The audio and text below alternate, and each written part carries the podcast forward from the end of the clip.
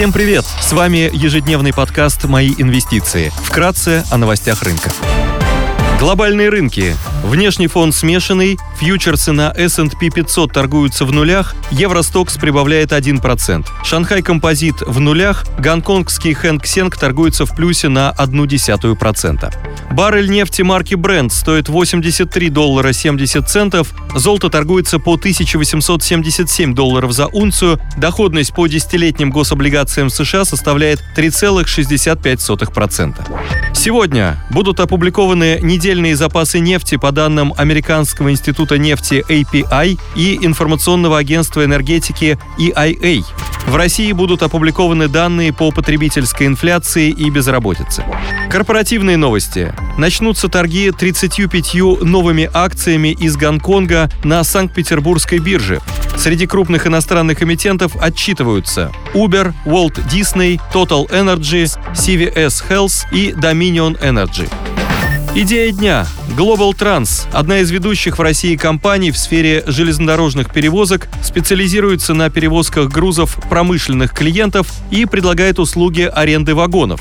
Общий парк превышает 69 тысяч единиц подвижного состава и занимает долю около 7% рынка. Структура перевозок. Нефть и нефтепродукты 38%, металлургические грузы 29%, уголь 21%, строительные материалы 5%, прочие грузы 7%. Сильные финансовые результаты. В январе спотовые ставки аренды полувагонов выросли на 2,5% месяц к месяцу и достигли 2521 рубля в сутки. По итогам 2022 года ставки аренды выросли в 2,2 раза.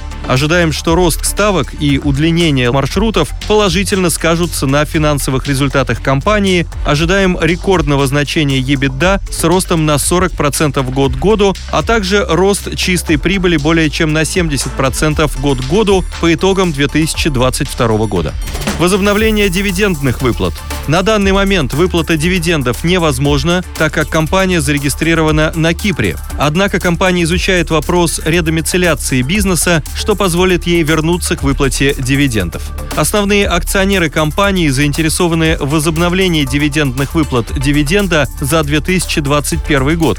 Российский союз промышленников и предпринимателей выступил с предложением возврата резидентам России контроля над российскими значимыми организациями, находящимися во владении через иностранные холдинги. В случае законодательного принятия этого предложения или редомицеляции Global Trans может выплатить дивиденды. Потенциальная дивидендная доходность может составить около 48%.